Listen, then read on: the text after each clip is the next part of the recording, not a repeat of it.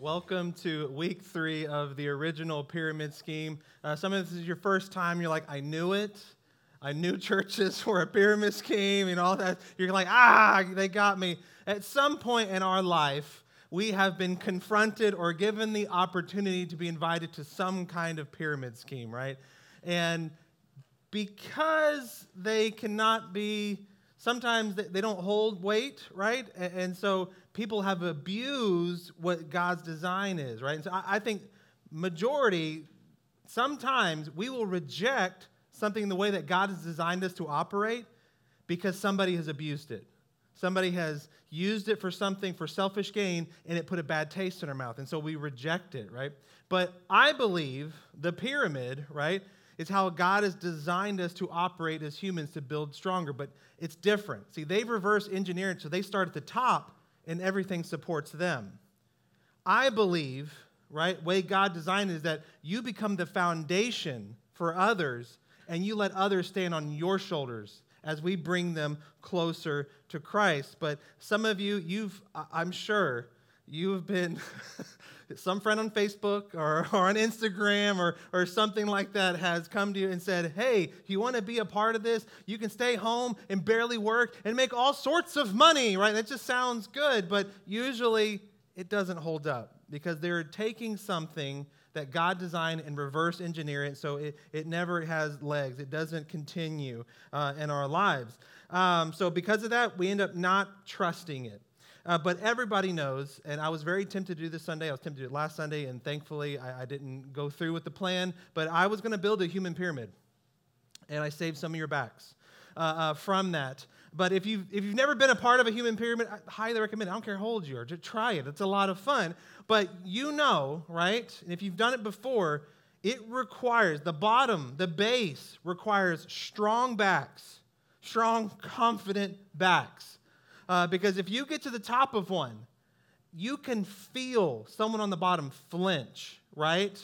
Because everything wobbles and your confidence begins to weaken in the strength of that pyramid. Even the person who's trying to hold you up, their confidence begins to weaken. And what happens? It all comes crumbling down, right? But so to have a good pyramid, you have to have a strong base. You have to have a strong base. Uh, thank you for not running out of the room that we're talking about pyramid schemes and pyramid. Hopefully that helps. Um, actually, I'll give Tim credit for this. He made a fun joke. What? He walked out of the room. Uh, he said next time we should do timeshares. We should do. that should be the next collection. Uh, I don't know how I could work that, but we'll see. Um, so for church and the pyramid of building church, right? Our original foundation was the apostles. Um, but unfortunately, nobody lives forever. I, I do wish that I could talk to Paul. I could talk to Peter. I could talk to Matthew. I, I, wish I could talk to the original apostles because they were the eyewitnesses. They saw Jesus do all of these great things. Right? And because of they were there and they talked about it, it carried on, and we get to talk about it today. I am sure that they do not wish they were still living. Nobody truly wants to live for. Oh, thank you so much, honey. Appreciate that. Okay. Um, I'm sure that they don't want to live forever, right? As we do. I don't want to live forever. Okay. This life is troubling, it has responsibilities. And someday I would love to experience it's all on God, right? I just, I'm in heaven and it all kind of works and He takes care of everything. But here, I have a time to be here. But when somebody leaves the foundation, it will crumble if somebody doesn't replace. And so that's where we come in. That's where new believers come in.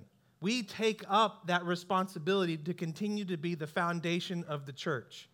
So that when people come to Christ and they, and they make that choice, we're there to hold them up, let them stand on our shoulders, to be able to say, I know it's, it's tricky, I know that sometimes it's confusing and, and faith is hard, but we're here to hold you up.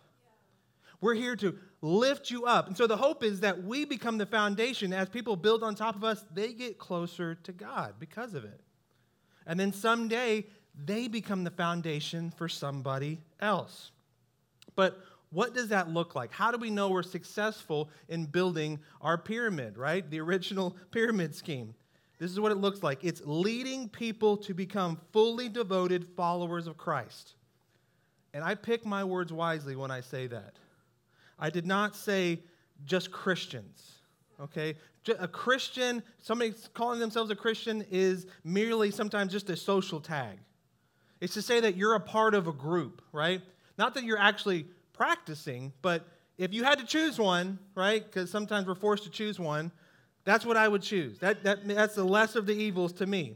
It's a loose identity. We find a lot of politicians, uh, a lot of people in the business world, they will add this tag, this identity to themselves in hopes that you're going to trust them. They'll say, Well, I'm a part of you. I'm with you. I'm a Christian too. But then you can watch their actions go, it doesn't line up because it's pretty clear in this book how a Christian should act, and you're not doing that, right? So I don't even want to say I want you to be Christians. I want you to be followers of Christ. That's what I'm after. That if you become a follower of Christ, I have succeeded, right? I get to be, not that I totally did it, but I get to be a part of what's happening, right? I get to be uh, a part of that success. So I don't want you to just be Christians. I want you to be followers of Christ, not just a, a bumper sticker, not just a content for your Instagram or your dating profile, you know, just to let them know con- how you stand on your politics or anything like that. No, no, no. Followers of Christ. So, what does that model look like? How, how, do, we, how do we go about that? In Scripture, it, it's, it's laid out right here in Ephesians 4 11 and then halfway through 12. It says, So Christ himself gave the apostles, the prophets, the evangelists, the pastors and teachers to equip his people for works of service so that the body of Christ may be built up. Sounds like a pyramid, right? Build up. We're not here to build people below us to make us look better. We're here to build people up, to take them closer to God. So when it comes to modeling examples, he puts the positions out there. He says, This is what they are. These are the ones who are going to have a little extra pressure, right? A little extra responsibility, and it's a calling. Uh, so I've had a calling in my life, and I could fill the position of pastor and teacher. I do both of those things, right? And so I have this calling to, regardless of my circumstances, follow Christ, to be the example. And it's an extra added weight. And then Scripture, it even talks about how I'm a little more responsible, right? If I come up here and I say things that just benefit me, so you can, uh, so I could fill the seats and feel good about myself, I'm going to have an extra debt to pay later.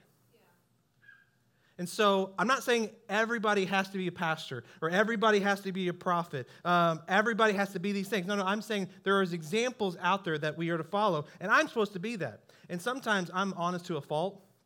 I talk about my faults, and uh, some people are like, well, if you know, this is my hope, when I talk about my faults, they're like, well, if Bill can do it, so can I, right?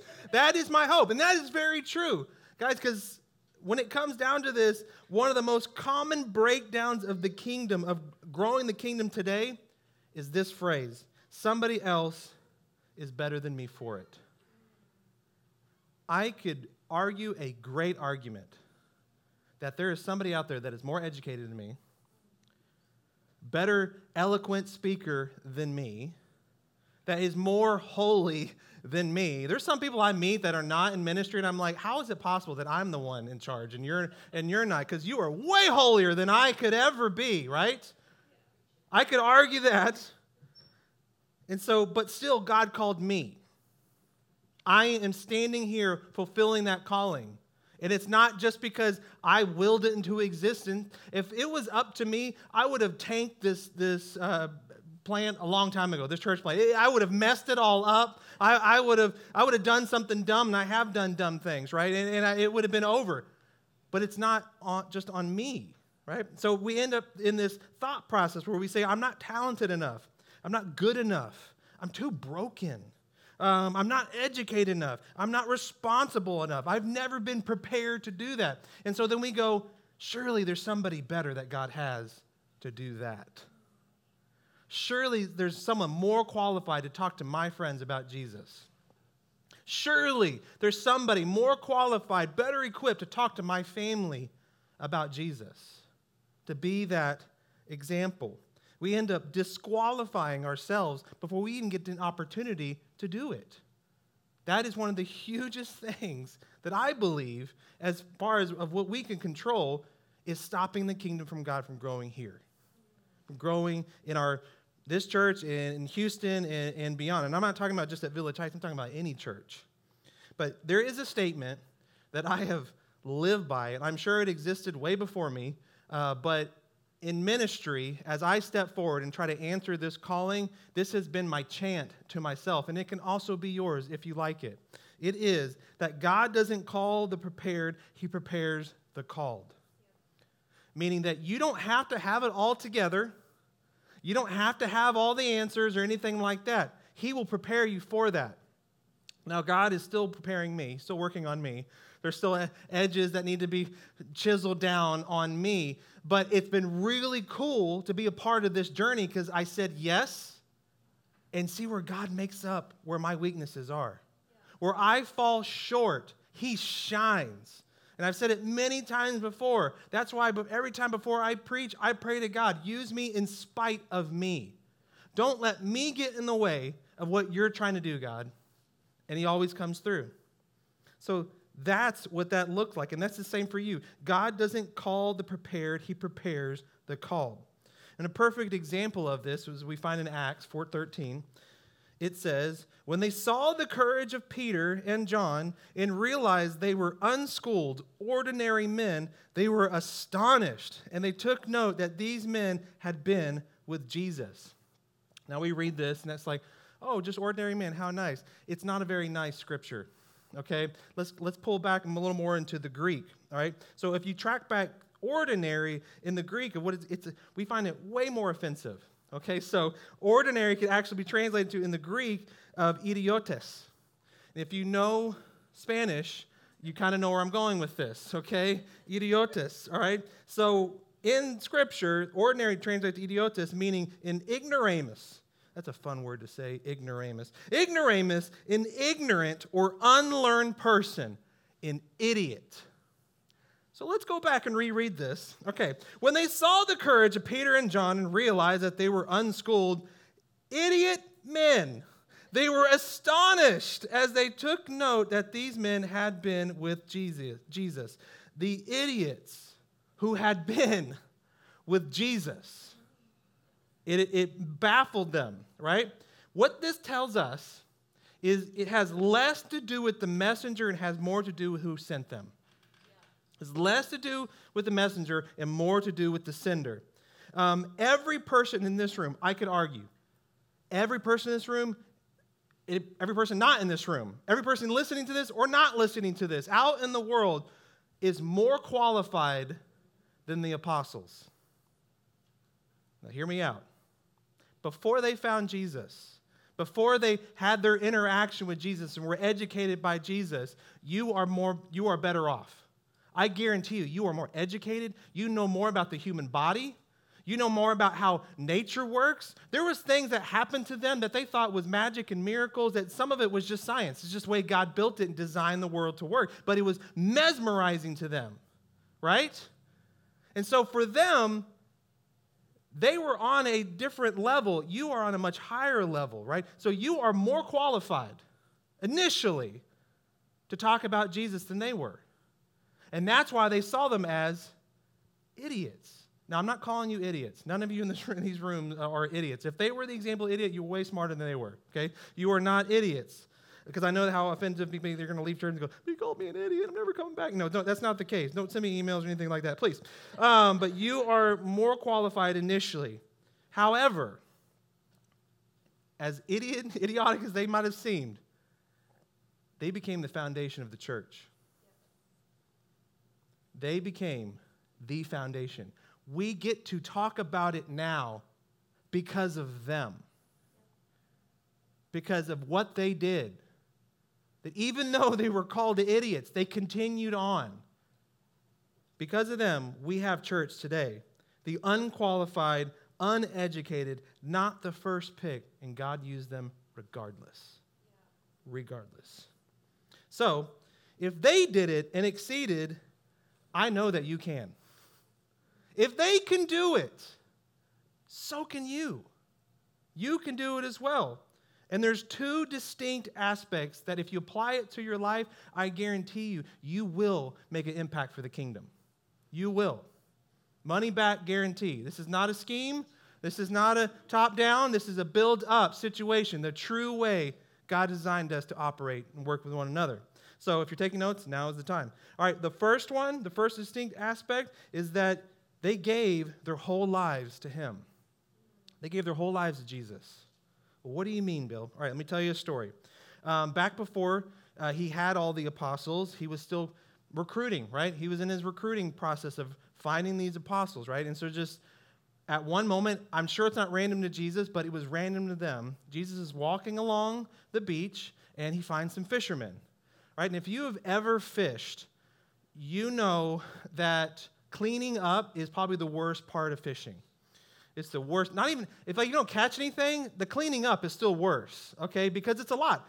We're not fish. We are not really made to stay in the water. So have, trying to clean up and get it ready back for land is, is hard to do, right? Things deteriorate. There's salt water. It, uh, if you leave any kind of fish guts or anything in the boat, it, the boat's going to reek, right? So there's cleanup is a whole process. And I remember as, as I was a kid. So Jesus is walking up on him. Fishing time is over right? Because if you're a fisherman, you know, you get up in the morning, you know, that's you, it's colder, they come up to the surface, you know, all that kind of stuff. And, and, so I don't, we don't have enough time to explain all fishing to you. I'll do it to you later. But um, the point is, is they were done. Fishing is over, right? And they hadn't really caught anything that day. So not only did they not catch anything, they're frustrated, and now they're dealing with the worst part, the cleanup. So here comes Jesus walking along, right? And he starts talking to them. And he's, you know, I can imagine the conversation being built up. And, hey, what's the catch today, right? As like he didn't know what it was. He knew the whole time. He's God. He knows everything, right? And he says, hey, I got an idea. I know that you're cleaning it or you put it away. Bring that net back out. Throw it to the other side of the boat. And rumors of Jesus had been getting around where they knew that there was this teacher. And so, out of respect, I'm sure they go, okay, sure, you know, I'm sure they're grumbling to one another, like, this guy doesn't know what he's talking about, right? But but he's important. We don't want him, we don't want to upset him, so let's do what he's saying, right? And so they they do it. They take the net, they unravel it, whatever they gotta do, they throw it out. They catch so much fish. So much fish. Not only was it hard to pull back into the boat, it was breaking their nets. I'm sure this is something they probably had never experienced before. And their minds are racing of like, how is this possible? How did this guy know? How did he know where the fish are? We have been doing this our whole lives. We are the experts in fishing. Somehow this guy just walks up and tells us where they all are? Is it a trick? I mean, how did he do this? And they begin to understand that this is something bigger than us. The fact that he was able to do that is unhuman. There's something more to this guy. There's something more to who he is. And so here is the response when this happens. Come back to Jesus, and this is what said in Luke 5 8. When Simon Peter saw this, he fell at Jesus' knees and said, Go away from me, Lord. I am a sinful man. He tells Jesus, I am not worthy to be in your presence. You are obviously something above and beyond than what I am. And I don't understand it so but I get that I shouldn't even be in your presence. Because you have a power and a connection to God that I don't I do not understand. So I am I do not I'm not allowed to be in your presence. It was so such a powerful moment.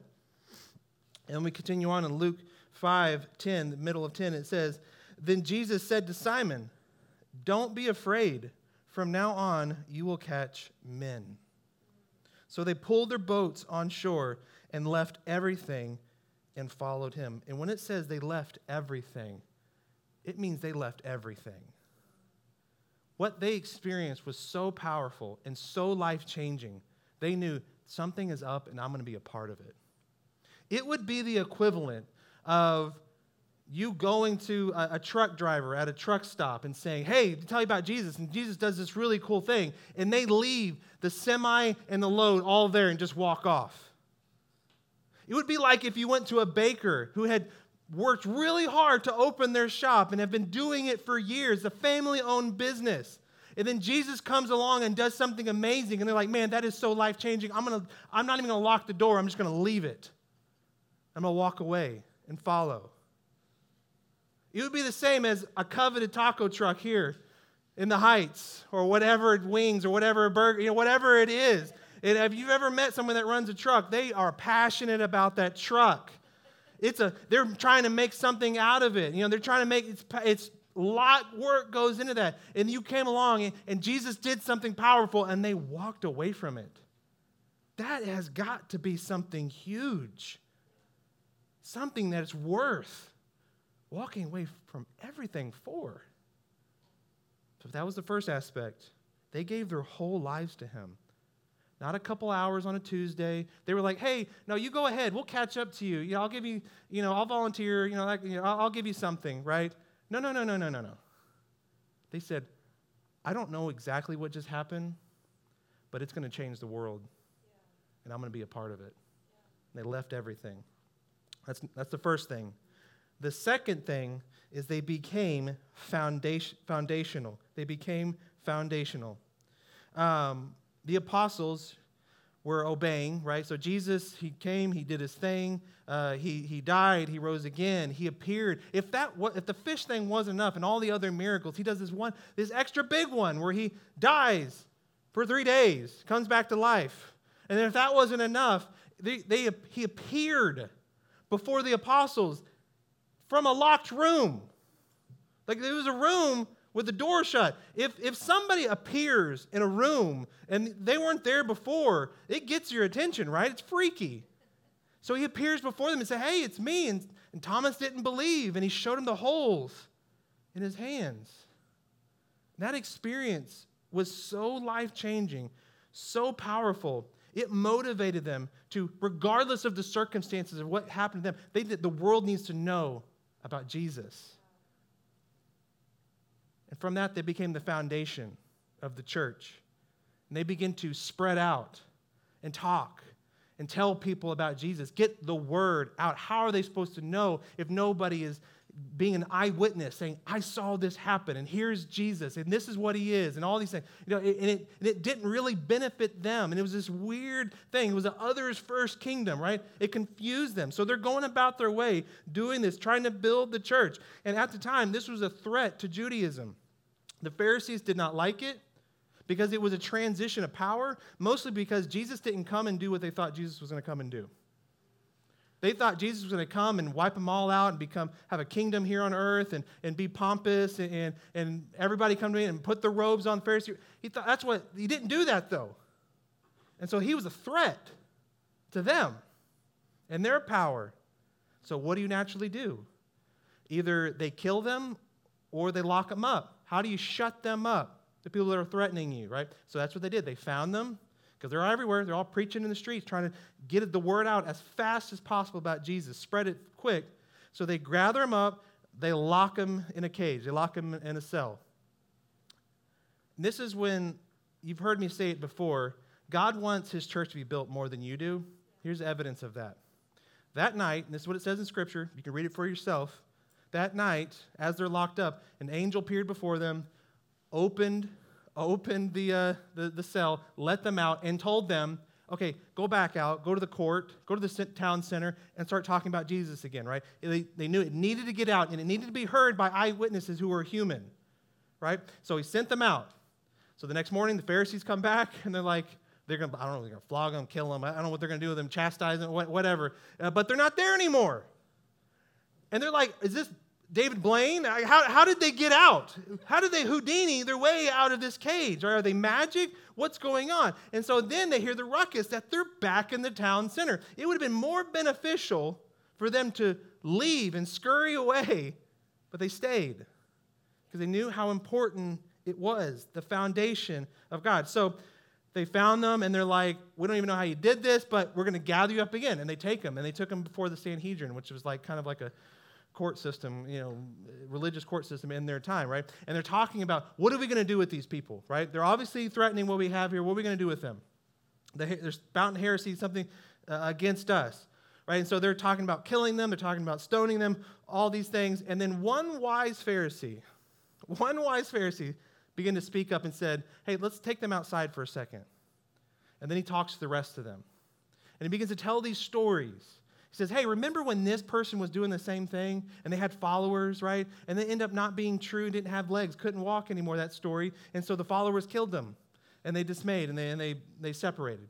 And then he told another story of the same thing happening again. And then so he has this wise moment. I would imagine he was a little influenced by the happening of events of going, we don't know how they did this, and we might be messing with God, okay? And so he tells another story, another story, right? And so then he says this to the rest of them in Acts 5 38 through 39. He says, Therefore, in the present case, I advise you, leave these men alone, let them go. For if their purpose or activity is of human origin, it will fail.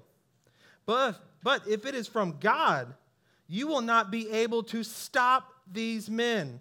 You will only find yourselves fighting against God. And I'm happy to tell you, it's lasted. Because of those apostles, because of those imperfect idiots, because of them, we get to experience God today in the way that we have church.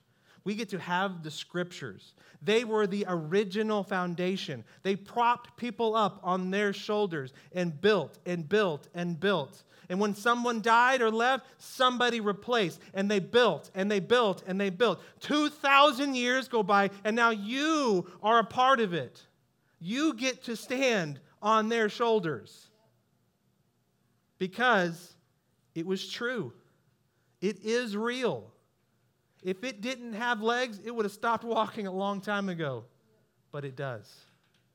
And it works. It has not failed. So, my question to you guys, knowing this, how does God want you to be foundational with others, for other believers at Village Heights or any other church? Even if you don't pick to stay here, be a part of this community, where and how are you going to be a part of the foundation? And I know what you're thinking. Doubt creeps in, and you begin to like, well, but not me. There's somebody better, or maybe I'm mishearing, or anything like that. Or what about my shortcomings? Or they saw me do this. Well, will they listen to me, right? You can because of Ephesians 3 20 through 21. It says, Now to him who is able to do immeasurably more than we will ask or imagine according to his power that is at work within us. To him be glory in the church and in Christ Jesus throughout all generations, forever and ever. Amen. You are part of that ever and ever. It might be a lot of evers, but you are one of them. And I'm telling you, it's not all on you. It is not all on you. God is not asking you to know everything about God. It would be great if you did. I don't even know everything about God. And you're like, well, that's part of your position. You should know. It's a big book, it's complicated, okay? There are times I read through it and I'll read a scripture that I've read a thousand times and it'll hit me between the eyes in a different way with a different rock. And I'm like, how? Because it's a living word based on a living God. And it will change how you feel about things. It will hit you in different ways because God has an actual, real relationship with you. So, He's not asking you to know everything. He's not even asking you to take on the whole responsibility. Because one of the things that we do is like, well, what if I can't get them saved? I failed. It's not on you to convert people. Jesus does that. It's on you to just talk about them none of the apostles were a part of really the conversion process. It was the decision of the person to follow Jesus. They were just the biggest megaphone of that time of spreading truth and what was real. And because of that, we have it today.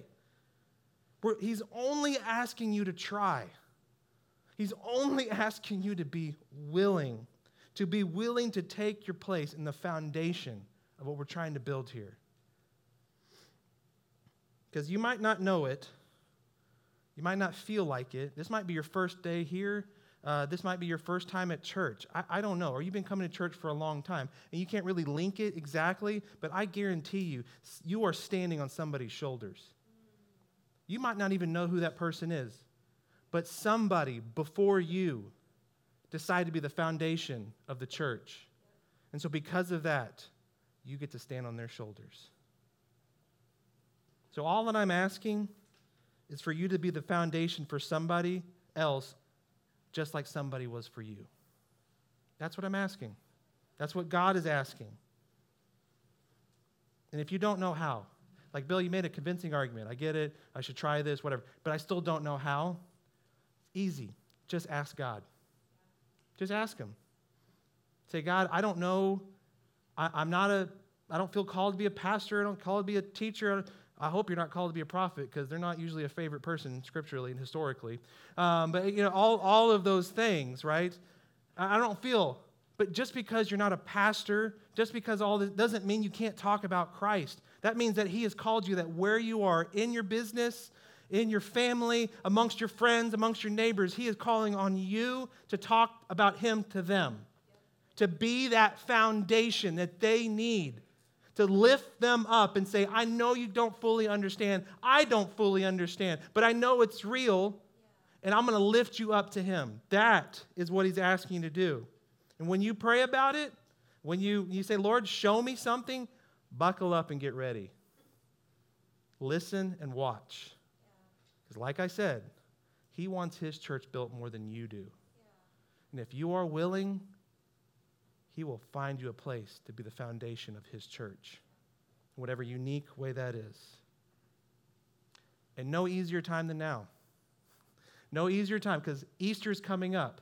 It's next Sunday. And even if you got the most hellacious friend who has talked all kinds of sorts of trash about Jesus and God and the church and all, all these things, that is the one day, culturally, eh, there's a pressure there that you can get them to church. And I guarantee you, Hannah and I are bringing it next Sunday. We are preparing something great. We are bringing truth, and we are not going to skip out on anything. We're bringing it's going to happen. No better opportunity than next Sunday. We make it easy possible. We got things you can hand out. We, we, we have cool website and graphics and all of this stuff to make it easier for you to do that. But ultimately, all he's asking you to do is try. Just be willing. So, will you do that with me? Let's make this Sunday the best Sunday that we could ever be here at Village Heights. Let's bring people to Christ. Let's share this gift that we've been given. Let's not, let's not hoard it. Let's not be selfish with it. Let's build other people up and become their foundation as they enter into his church. Yeah. Let's pray. Lord, thank you so much that we get to be a part of it. Jesus, it's not just that we're just here existing. We get to be a part of building your kingdom. But Lord, sometimes fear and doubt and insecurities can get in the way of that. Right now, Lord, we put those things aside and we focus on your kingdom because we're not the main character, Lord. You are. This is your creation. We are your creation. And so use us as a part of building your kingdom Help us define where we are in, in, the foundation, Lord, whether it be in our job or whatever, our family, wherever it may be. Help us to see where it is, where we fit in to build your church. So that ultimately, Lord, your kingdom will flourish here. And Lord, if there's anything that is holding us back, show it to us. Let us see it so that we can deal with it and focus more on you. And Lord, if there's anybody in this room, from this conversation, from this talk, that feels a calling to ministry. Lord, I, I pray that they would hear that calling, but not only will they not just hear it, but they will lean on you in support as they continue forward because they're going to need it. So, Lord, let your will be done in our hearts, at Village Heights, and for your kingdom here on earth. In Jesus' name I pray. Amen.